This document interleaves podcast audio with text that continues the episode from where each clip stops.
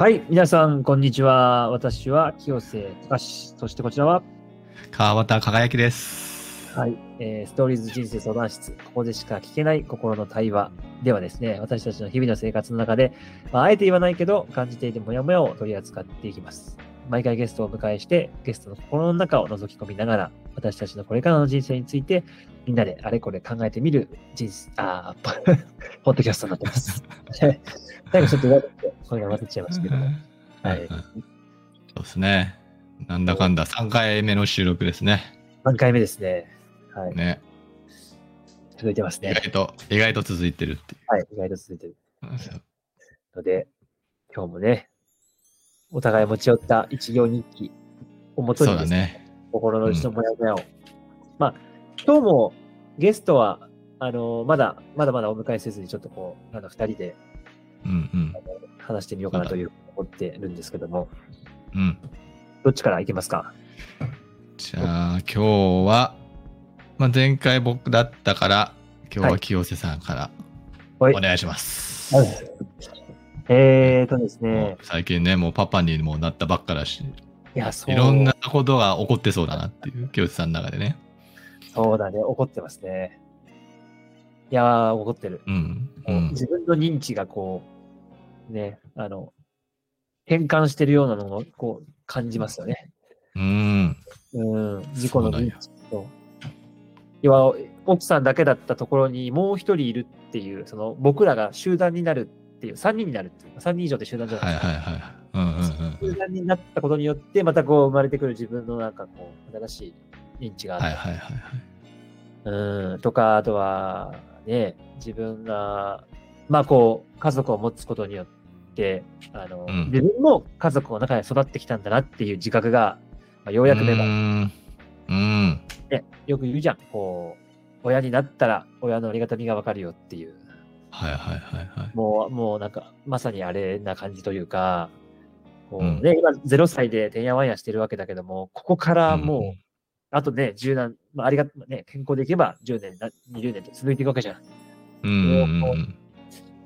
その間ずっとこうさ、あの、はいはいはい。出たわけだけど、そう、ね、その我がストーリーを振り返って、ああ、こうん。う、ね、親のストーリーも振り返りというか、うん。こうやってこう生命は続いていくのだなというか、はいはいはいはい。すごいね。一週間でもうそんなに感じちゃって。そうだね、一週間。早いね。うん、一週感感じるのはめっちゃ感じてるね。そうだね。はい一週間感じちゃいましたね。で、まあ、で今日の一行日記はですね、うんこううん。ちょっとね、あまあ、それに関連する話である。それに関連する話であるんだけども、はいはいはい。人によって好き嫌いはあるかもしれない。まあでも、臆せずちょっとこう伝えようかなとは思うんだけども、うんうん。このえー僕の一行日記、えーうん。お願いします。えーこの、あーこの国にえーどうやったら希望が持てるんだろう。えー僕、僕という国民一人にえーできることはあるのかな、うんみたいなことですね。おー重いね。重いあるね。国民としてね。そう、国民として、あのーまあ、これ収録してるのが1月8日、2024年の1月8日なんですけれども、うんあの、ちょうど1週間前にね、元旦に、あの、能登ね。ね、震災がありありましたね。ましたね。で、僕は富山県出身なので、うん。まあ、富山も震度5強かな。で、富山で震度5強ってマジで珍しくて、あの、日本一、そうだよね。ねうん。ママさんも富山出身で、生まれは、そうそうそう。あの、あれか。生まれは、そう。そうそうそう。ね、生まれはシカゴなんだけど、血筋、親がみんな富山にいるってので。うんご親戚も富山にいらっしゃってとか。そうそうそう。でね、あの、まあ、富山も揺れて、珍しく揺れて、うんでうん。いう中で、まあ、こう、石川、まあ、僕の親戚もいるし、僕の友達も住んでたりするし、が、もう本当に被災して大変な目に遭ってるわけじゃない。っていうのでね、なんかこう、要は僕は今回子供が生まれてきてくれて、で、うん。ねまあ、幸せだなっていう風な気持ちを感じてるわけなんだけども、まあ、そ素朴にね、生きていこうと、これから。でも多分同じような思う、うんうん思いで、あのーうん。そのね、被災されたところで住んでた人たちもた絶対いらっしゃっただろうし、うん。あのまあ、妊娠されてる方とか、これからあ生まれたばかりの赤ちゃんがいるとかね、うん。とかうんこうどういう未来が来るかなっていうふうに思ってた時に、生き埋めになった人もいるわけじゃん。そうっていうね。こうでその、まあ、こうな、なんていうかな、人の生き死にの、こうん。う、なんか無情さというか、こう、こう、なこうね、風にやってくる、ね、まさか自分が明日生きれなくなるとは思ってもなかった人たちが、うん。亡くなったりするわけで、っていうのを感じて、自分のこう、生き方を改めさせられるなというか、本当にね、うん。うん。何かできるのかなっていうふうに思ったりもするわけですよ。でも何もできないなっていうのを思ったりもして。で、ここからも、その、うんあ。の、君み出す首相、まあ、我が国の、我が国って言ったらちょっと僕があれ、そんなに僕はあの、なんか、我が日本はみたいな気持ちじゃないんだけど、その、まあね、内閣総理大臣の岸田さんが、うん、要はこう、まあ、ツイッターでも結構バズってるんだけど、あの、要は。新年会に行きまくってるみたいな、うん。と、か、うん。あ、の、生放送番組に出て、いや、震災起こった直後よ。直、あと、あとよ、うん。あとうにん、こう、まあ、正月番組に出てきて、で、こう、うん。うんこれからの日本をこうしていきたいとか、内閣をこうしていきたいとか、なんかそういうことを語って、あ総裁選か、総裁選どういうふうにしていこうかなとか、なんかそういうことを語ってらっしゃるという時に、で、まあ、その、なんていうかな、要はその新年会、まあ、時事通信社とか、こう、なんていうかな、新年とかかな、新年会に出席された時にはいはいはい、作業服に、こう、なんかこう、花おお花の、こう、要は、あのお祝い事の時につけるお花のこうバッジみたいなのあるじゃん。あれをつけうんうんうんて登場してみたいな。うん。とかが出てきてですね。で、うんまあ、まあ、なんていうかな。まあ、言葉を選ばず言うと、まあ、頭がおかしいかなと、まあ、あの、思ったわけですよ。まあちょっと、なんかな、なんかすごい抜けてるというか、まあ、こう、はいはいはい。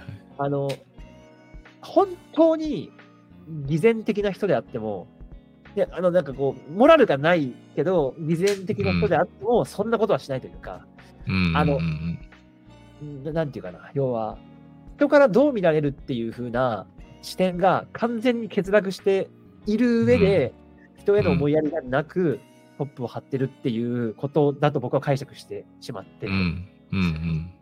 で、まあそのなんかね、あんまりこう僕は、なんかこう、政治の知識もそんなにある方ではないんだけども、まあなんか、人としてそれを見たときに、こう、うん。まあね、おかしいなというふうに思うわけですよ。はいはいはい。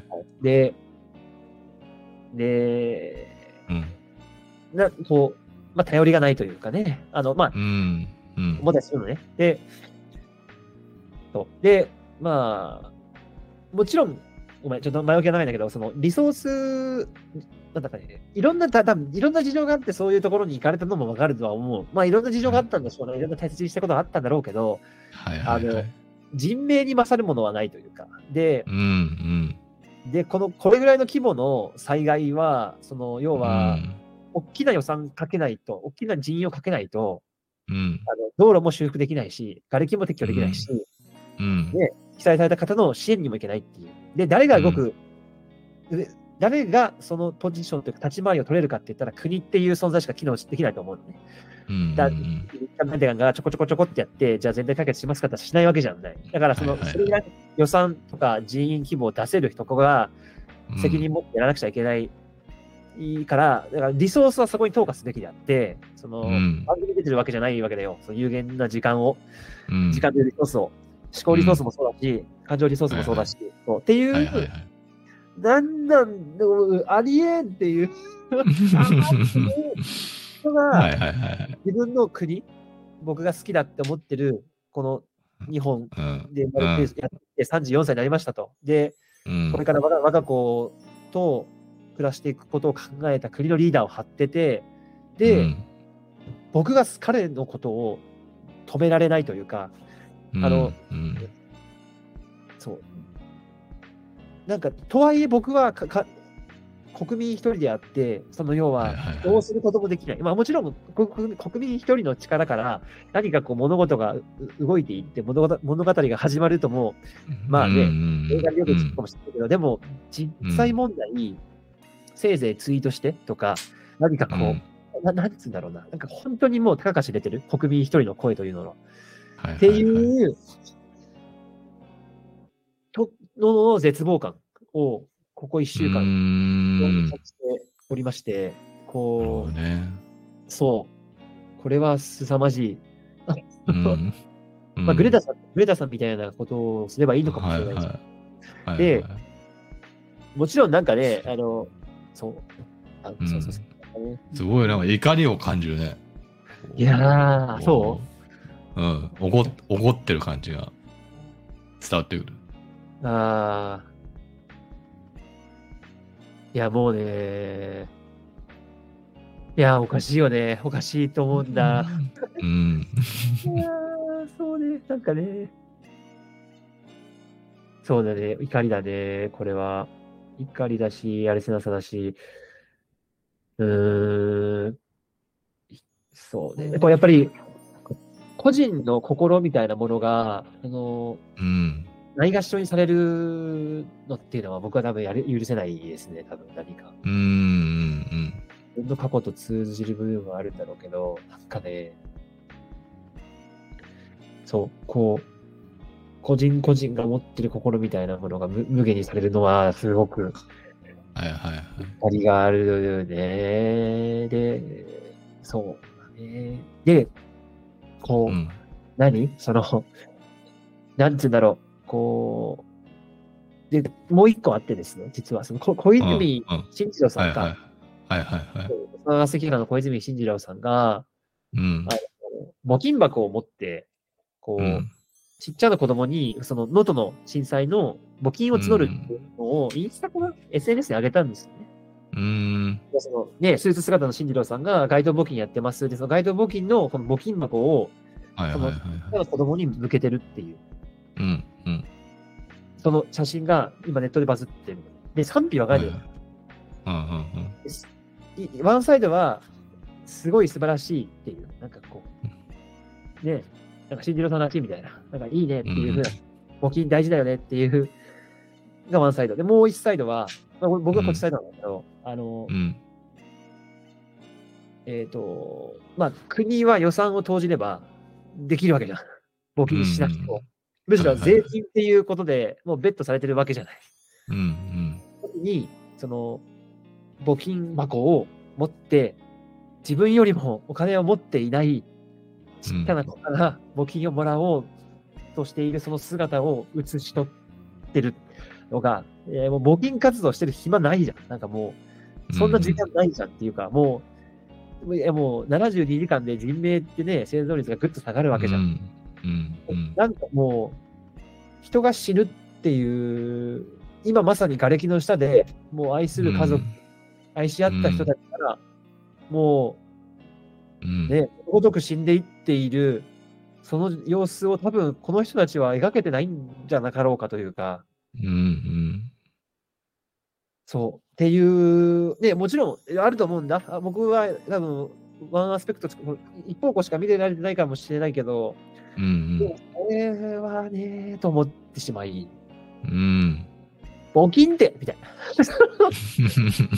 募金でなんやねんって思って、うん。うん。そう、そんな、と思っちゃいましたね。だから、ねえ、そうね。もう、その無力さ。でも、でも僕は国民一人であって、無力であると。うん。もちろん投票には行けますよ。投票には行けるし、SNS で声は発信できるし、ね、共感する人がいたらリツイートできるんだけども、っていう、うんその、で、それで何が変わるんだろうっていうところに今、うん来ておりますね。だから、ね、ね。っていうのが僕の一行劇ですね。うーん。すごいね。すごい。めちゃくちゃ感情が乗ってるね。ああ、そう。うん。いやーねなんか国民として一国民として清瀬さんとしてはなんかこううん。どうありたいとかしたいって感じなの？それを見てあーまあ、まずは自分がおかしいと思うこととか、うん。あの、は言語化して、少しでも誰かの目に認知されたら、まあ、例えば SNS とかね、言語化してうんやれたらと思うし、あとはこう、自分よりも声が大きい人、まあ、フォロワーがたくさんいてっていう人たちうん。の、こう、リツイートだったりとかをしてもそうだしっていうのは思っていて、で、うんあと、そうね、なんか、あとはそうだな、なんかね、どうなんだろうね、何ができるだろうか、こう、自分の仕事をただやるとか、要はそのね、経済活動を回そうみたいな、え自分の持ち場で頑張ろうみたいなのは、いやそれはそうなんだと思うんだけど、それは当たり前の話。うん。いね、あの、プラマイゼロの持ち場、その行動が変容しなかったらもう何も生まれないじゃんね。だかうんうんら、うん。その、何か自分はこう今いる場所からっていうふうに思ったりして、で、ちょっと思ったのは、こうやっぱり発信力を持つことってすごく大事なんだなっていうふうに思った。うんうん。こう SNS の時代で何か変えたいとか、ね、こう社会に対して自分の中で異議申し立てがある場合には、うん。その発信力をつけること。うん大事なんだなって思ったし、で、その、今、いろんな経営者の人たち、まあ、その IT 業界で、まあ、あのね、佐藤勝明さんとか、あとはう、んちょっと前までにクラウドワークスにいた、あの、成田さんとか、うんあの、うんうん。とか、あの、ゆうすけさんの弟さん、修造さん、成田修造さんも、うんあの、SNS で発信してたりするのね。で、で、時にその、なんかちょっとくだらないとか、この人たちの頭の良さ的には、すごくくだらないことをツイートしてるなっていうふうに思う瞬間があるんだけど、うんうん。これって、要はその、まあそういうことなのかなというか、その、マス受けする、うん。こう、アテンションを取っていくために、まあ、マス受けすることを発信して、こう、そのスタートアテンションを取っていくために、フォロワーを集めていくために、そういうふうにやってるのかなっていう、うんうん。うんことを今改めてようやく思うというか、はいはいはいはい。それぐらいですかね。そういうことは思いましたね。うーんキャラを作っていかなければと思った。こう、やっぱり自分にね、こう、誰かに変えてもらおうっていうのは、うん希望が薄いんだったら自分が変えられるような力、うんうん影響力、お金とか、あとはそのポジション、わかんないけど、なんかう、んそういうのは思いましたね。うんうんっていうのよね。なるほどね。いやでもそうだよね。まあいろいろ思うよね。こういうことが。しかも身近なね、地元で起こると、より感じるよね。感じるね、地元で自起こること分、自分ごと化するよね。そういうことかですね。うん。そう、そうね、いつも以上にというか、多分熊本で震災があった時とかよりも全然自分ことがされてると思うんうんうんう。いやそうだよね。ー、なんかね、こう、不思議だよね。このね、僕普段こんなに政治的になんかね、すごい強い関心があるかって言うとそうじゃない、うんうんそうじゃないと思うんだよね。でも、なん、なんつうんだろうな。なんかこう、こういう折に触れて、まあ、まあこの回は政治の話だったけど、なんか自分のさ、内面みたいなものって、うん。うん。時々こうなんかこう、なんか火山が噴火するみたいに出てくるよね。なんかこう、あ、こんな感情が眠ってたんだみたいな、はい。こういう怒りが、そう、自分の中にあったんだっていう。そう、なんかね、はいそれを、ね今こうやって川端さんに聞いてもらって、うん。ね、喋る中で、多分言葉に乗っていったんだと思うし、一人で悶々とね、これまでは一週間考えてたけど、うんうんね、やっぱ自うん。分はそうだよね。なんか清手さんのその家族とか身近な人がとか、なんか普段の当たり前の日常生活が突然こう失われることへのなんかあ寂しさとかでそれをどうにもしてくれない政府に対するその憤りとか怒りみたいなうん。なんかそういったところすごいなんか大事にしてんだなっていうのをこう、改めて聞いてて感じだね。ああ。確かに、あの、ああ、そうか。うん。なんか僕、そうか。あの、会社のね、ミッションビジョンとかよくあるじゃんね。ああうれ、ん。学べるときに、なんか、こうかな、ああかなっていうふうに思ってた中の一個は、やっぱその日常を守るみたいなことだったね。なうんか、ん。うん。なんかそうそうなの。今言われてみて、ああ、やっぱ自分はそういうところに関心があるのかなとは思ったけど、うん。うん。そう。なんか、まあ、話聞いてて、だからそこに対するなんか感情の言葉に対する乗り方がすごい乗ってるなっていう感じが、ああ、日常身近な人とか、その人たちが突然いなくなるっていう。うん、そうね。ああ、そうか。で、それを政府は何もしてくれない、助けてくれないみたいな。なんかそこに対する憤りと怒りをそういう感じだね。ああ。いやー、そうね。いや、それはそうかもしれませんな。うん。あそうこれは、そうね、振り返ると強いかもな。やっぱその僕は、実家が中華料理屋で、まあ、こう、なんていうんだろう、まあ、自営業で、で、家族が同じ家、まあ、家の中にお店があって、で、で家族と一緒にい過ごす時間が長かったというか、その、で、ドア開ければそこにこう、鍋振るお父さんの姿が見えるとか、うんこううんうん家と店繋がってたから、なんかそういう中で育ってきて、なのでこう、なんつうので、多分もうそのね、親のけん喧嘩というか、仲良かった家族なんだけども、ちょっとこう、家庭の不安みたいなものがあったときに、うん。なんかまあ、嫌だったんだろうね。なんかすごい、僕の人生の中で一番苦しかったことは、その日常の安定感がなくなっていくこと。うんうん家族がなんかこう、のんびり、ほのぼの過ごしてること、ギスギスしなくて大まうん。はいか、はいくだらない冗談を言ったりとかね。なんかそ,そ、うんそういう瞬間が幸せだなっていうふうに、うん。まあ、思う。ねそそういう素朴なものはやっぱり、ね、やっぱ一番、一番大大大事というか幸せだよなって思うね、僕は。うん、皆さんもうんそうなのかも、どうなんでしょうね。なんか、そういう、こう、ね、本当に何もな、名前の付けようがないさ、こうんうんう、の、こうなんか、ね、潤いみたいな、なんかこう幸せ感ってあるよね。なんかそういうのが、はいはいはい。そういうね、日常スケールのさ、別にその、うん華々しくもなんともないわけですよ。そういう、こう、素朴な味なわけだよ。おせんべいみたいな。そういう、うん。そういう幸せを、なんかね、こう、同じ人間であろう別の人が奪うっていうのが本当に許せないですね、僕は。うん。犯罪もそうだし、あのね、政治もそうだし、戦争もそうだし、もう本当に許せないと思うね。うん。うん。多分、そうね、コミュニケーションでも多分思うと思う。はいはいはい。もう相手に自分のプライベート領域を蹂躙される感じ？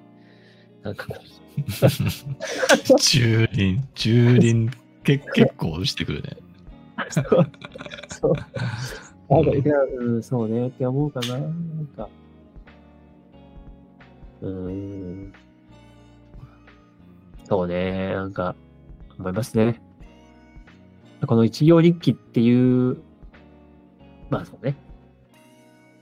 そう、一行日記っていうのも、その心の、ね、記録だったりするわけじゃない。そのなんかこう、うんうん。なんかね、ね人って死んじゃうときに、やっぱこう残るのはなんかこう記憶だったりとか、なんかこうね、後味のようなものなのかなっていうやっぱ気持ちもあって、うん。えー、ったときにやっぱりその日々、日々のね、このこう何気ない、こうなんか、日々の、こうなんかこうんうんう、この、まあもちろんその何気ない日常の中で悲しんでる人、辛い思いをしてる人たち、まあ、いろんな日常があるからね、なんだけど、なんかそういう、ん中のそういう素朴なものがね、やっぱりなんか大事だなって思ったりしますね。うん。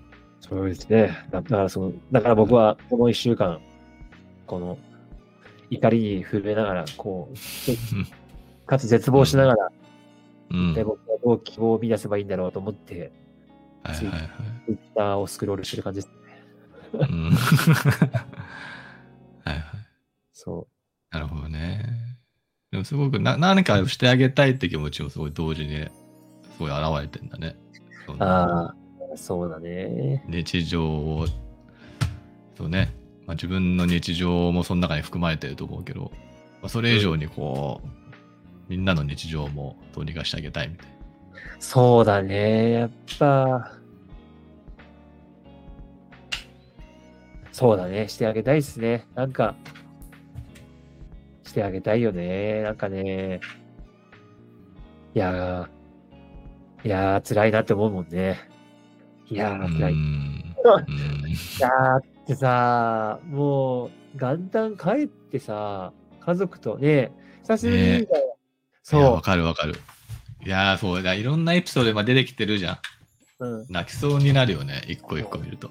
そうね、本当に。そう。しかも簡単帰ってなきゃ、なんかそう、元旦帰って孫と親が死んだっていうの読んだ？なんか、ああ、見てない。うわそれ見て、なんか泣きそうになったよね。元旦で残された、その両親だけみたいな。たまたまなんかおじいちゃんのとこに畑かなんかで孫たちがこう一緒に連れてったら、そこの苗が潰れちゃって、あ、そうなんだ。そうおじいちゃんと自分の子供たちだけ死んじゃったっていう。うわー。あねそうそうそうそう。で、親だけ残るっていう、その、元旦帰ってなければそんなことなかったのにっていうさ、あもうい、やー、それはもう生きていけないわ。いや、もう、いやなんかそういうの聞くと泣きそうになるよね。そうだね。だからね、そう考えるともう、何お前新年会はしごしてんねんって思うわけですよ。本当に。そうね。そう。いやー、リーダーだろと。笑顔で、笑顔で生放送出てる場合じゃないっすよと。よ呼んだ側も呼んだ側なんだよね。だからそのこうこう受け入れた側も受け入れた側でさ、うん。周りの関係者もね、でそれがやっぱ社会のま本当に上位層じゃん。政治もそうだし、テレビ番組、報道、マスメディアもそうですよ。で、あとは、もう本当に経経済系などそうお金持ってる人たちもそうだし、うん。っていう人たちが、え、おかしいですよ、藤田さん、ちょっと行きましょうみたいなことを言わない、い変えられないっていう、変えてないっていう現状。うんうんで、それが投稿されてて、それに何も意義をも思わない人たちもたくさんいらっしゃるっていう、うん。うんうん。無関心がゆえにっていう、この、だからまあね。この国にどう希望を生み出せばいいのかっていう。でもそれ、それって難しいよね。ただメタ認知するとさ、今回は、まあ、富山っていうね、近く、まあ、石川で大地震があって、すごく、まあ、我々が自分ごと化できたからってとこもあると思うんだよね。はい。はいで、これをもう一段メタ認知すると、アフリカとかの子供も今まさにね。飢餓で苦しんでるわけじゃん。じゃあ、我々はそこ行けますかって言ったらいけないじゃん。何ができますかって言ったら、そうそう。もう一段レイヤー上げると同じことがね、起こってんだよね。確かに。確かに。そうそうそうそう。同じことが起こってんだけど、まあどうしてもね、その目の前の日々の生活とか、資本主義的なそのお金稼ぐとか、そういう生活の方が優先されてしまうっていう状態じゃん。うん。本当だったらね、そんな高級な車とか買わなくても、うんアフリカの方でもっとなんかできたりするわけじゃん、富裕層の人たちは。まあもちろんね、そうトップオブトップはしてるけどね、ビル・ゲイツ財団とかね。うん。うん。うん。まあ、うん、そういうふうに公にはそういうふうにね、出てるけど。うん。でもでき、ね、他のね、小金持ちたちはそんなことしてないわけじゃん。してないね。確かに。構造としてはね、多分全く同じことが起こってんだよね。そうだね。確かに。そう。あうわーなるほど。だから前、前回の放送で、収録であの、川端さんが、ね、うんあの、港区おじさんを はいはい。抱きしめたくなるってね、うんうんあってで、まあ、以前の自分だったら、まあ、反面教師にしてたけど、まあ、よりこう、ステージが進んで、反面教師というよりは、その港区おじさんに大丈夫かな、こう、愛が足りないんだな、こう、なんか愛を与えたくなるっていう話があったじゃん。うん。だからそういう、こう、ね、だからその、自分のその感情レイヤーという、その自分のこう、なんていうかな、レレベルってあれだけど、陳腐に聞こえるかもしれないけど、うんどういう意識レベルに持っていくかによってだよね。そのと、こう、だから俺も多分、なんて言うんだろうな。そうだね。アフリカに、アフリカのことの人たちを自分ごとのように思えてる人たちもいれば、全然そう思えてない人たちもいるしっていう。そそうそうそうそう。ああ、そうね。そう。やっぱ、それもやっぱでもみんなやっぱ自分ごと化できてる人がそれやってんだよね。まあ昔国際機関でちょっと働いてて、そこで子供たちを見て、本当にやばいなってことを実感したからこういう仕事をしてますとか。なるほど。やっぱり自分ごと化すると人間はどう、そことすごく共鳴するよね。なんかしてあげたいって気持ちが湧くよね、やっぱり。はいはい。だから岸田さんとかは多分それが多分ないんだよ。うん自分ごと化してるよりしてない。うん、うん、うん。そうだね。そうそうそういう、そうね。そんな雰囲気はあるような気がしますね。うん。そうでもなかなか難しいと思うんだよね。そこのレイヤーに行くのって。うんまあでもまあ国の総理大臣だったらその意識持ってるよとは思うけど、そうね。そうね。思うけど結構難易度高いことでもあるのかなと思うんだよ。うん、うん。なるほど。すべてを、すべてを自分ごと化するって。うん。そうそう。だから結構苦労してる人はそこを自分ごと化ししやすいなとは個人的には思ってるね。あ過去にものすごい壮絶ななんかいじめにあった人とか、あ、はい。もう幼くした両親を失った人とか、うん。なんかね、子供を失った人とか、そういった人はやっぱり自分ごと化しやすい人多いなっていうのは、うん。個人的にはなんか思うね。うん。確かに。で、経験がない人は想像力でさ、そそういうふうに自分ごと化を進めていける人もいれば、いけない人もいてってことだよね。いない人もそうだね。多分出世とかをただひたすら考えて資本主義だけを攻略順調にしてった人はうん。あんまりそういう自分ごとができる人が少ないのかもなっていうまあこれは仮説でしかないけどああ。やっぱもう順調に資本主義ゲームをクリアしてって、まあ、例えばうん岸田、まあ、岸田さん全然知らないけどバックグラウンド、まあ、総理大臣になりましたみたいなうん、うん、うん。そうするとそのゲームの資本主義のその大統領になる出世ゲームというものをクリアしていった人でしかないからうん。うん。そんな国民がどうこうみたいなことを自分ごとが多分1ミリもできてないと思うんで。ああ、まあ、だからさっきのさ、子供を失った人だからこそ、子供を失った人の気持ちがわかるっていう話だよね。だからその、そういうこう、挫折とか苦悩とか、うん。自分の中での欠落みたいなものを感じてこなかった人は、そういう人たちに対しての当事者意識を持てない。持ってないんじゃないかな。そうだね。まあもちろんその人はその人で違う苦悩があると思うんだけど、うんあいつに負け負けたとか、あいつの方が全然頑張ってないのにみたいな。なんかそういう、なんか、ちょっと片言の外国人みたいな感じだった。あいつの方が全然頑張ってないのに。そうっていう違うレイヤーの苦悩はあるかもしれないけど、なんかその、精神的なもっと深いところの苦悩はない人もいる、まあ多いのかもなっていう、まあこああ、そうね。れ気はなんかするよね。わかる気はする。そうね。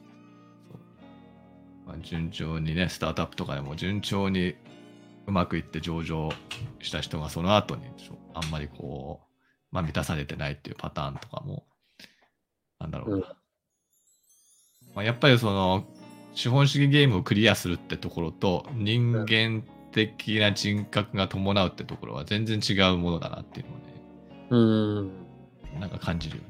うん、うん。なるほど。うんうん確かに。わかる気がする。ちろん両方こない兼ね備えてる人はもちろんね、中にはいるけど、うん。でもそこは必ずしも比例してないなっていうのをね、感じるね。うん。うん。そうだね。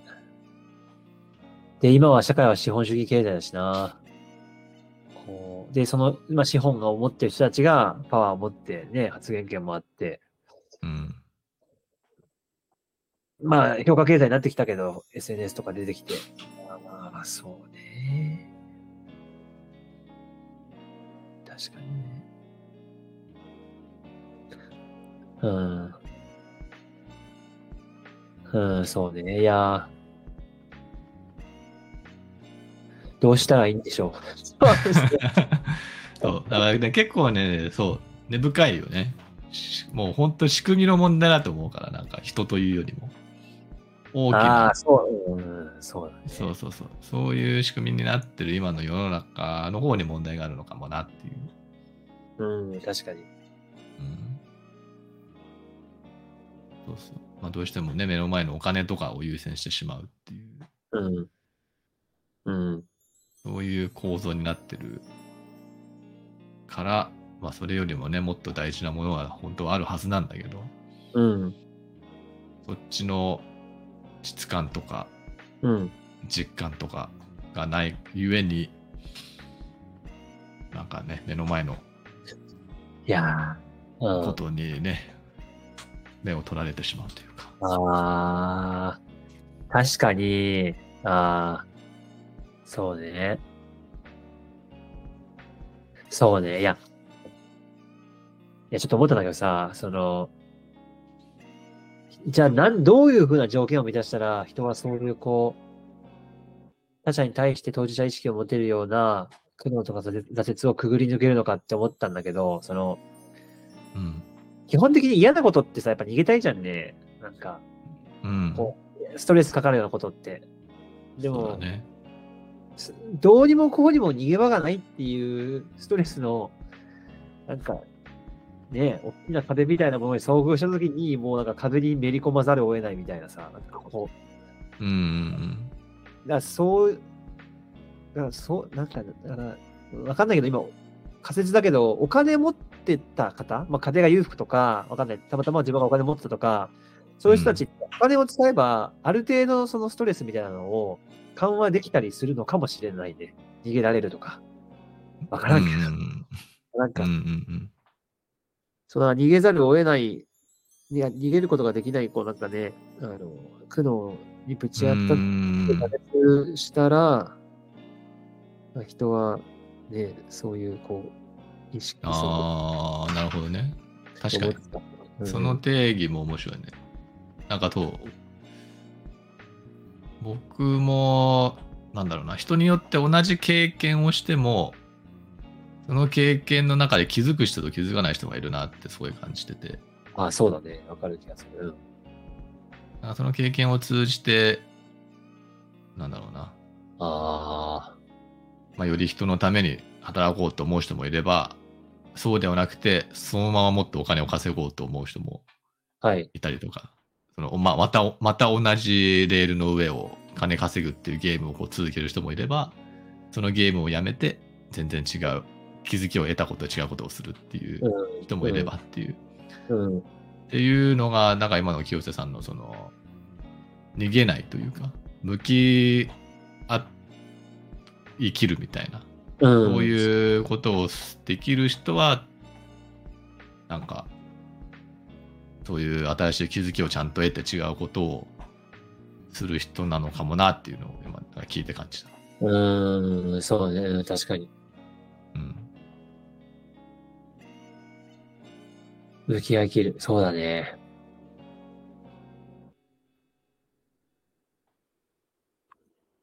日常生活でもそう、自分の中でも向き合えてる事柄と向き合えてない事柄とかもあるもんね。なんか、うん向き合えてる事柄については、そこから汲み取れたりもするし、それね、学べたりもするけど、向き合えてない事柄からはなんかこうずーっと現状維持な感じがするうん。なぁと思った。その一、一人の、何要は今、ね、そういう2タイプの人の話だったけど、うんうんこう、一個人だけのことを見たときでも、あの、ケースバイケースで、こうなんか、向き合える、てる場合と向き合えてない場合で、今、川端さんが言ったようなで、と同様な挙動、同様にそう挙動の変化があるなというか、その、ね、うん。うんうんうんうん。思いましたね、今はね。そうだよね。多分、港区おじさんとかは向き合ってないと思うんだよ。あ港区おじさんは例えばなんか嫌なことがこう目の前にこう対峙した時に、うん。まあパパ活するとか、うん、そういう違う刺激の方でごまかすというか、はい。本来、はい。本来向き合うべき自分の内側の、その、繰り返されてなんかね、この、痛みみたいなものと、本当は対峙するべきなんだけど、うん。うん。そうじゃなくて、パパ活で、ね、お寿司屋さんのカウンターで女の子と喋ることで、こう、ごまかしてるみたいな、それを。うん。確かに。お酒を飲んでね、パーッとしてとか、みたいな。そうそうそうそう。そうね。向き合うんじゃなくごまかすっていうことをした結果、うんうん港浩二さんが完成していくのかなっていう。あー、深い。向き合うんじゃなくてごまかすね。いや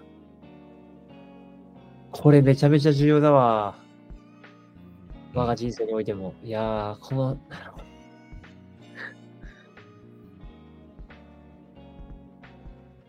いやー、ごまかしごまかし生きちゃう、そうなっちゃうね。なんか、そのうちまひってくるもんな。そうそうそう。まひってくるよね。ごまかし続けてると。うん、まひってくる。まひってきて、仕上がっていっちゃうよね。こう。ああ。ああ、なるほどな。なんか、うーん、そうね。うん。うーん、そうだね。それは、ちょっと身に当たるところは、身に、そうね。身に覚えがたくさんありますね。確かに。うん。うん。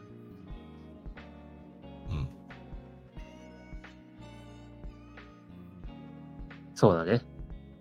うん。そうだね。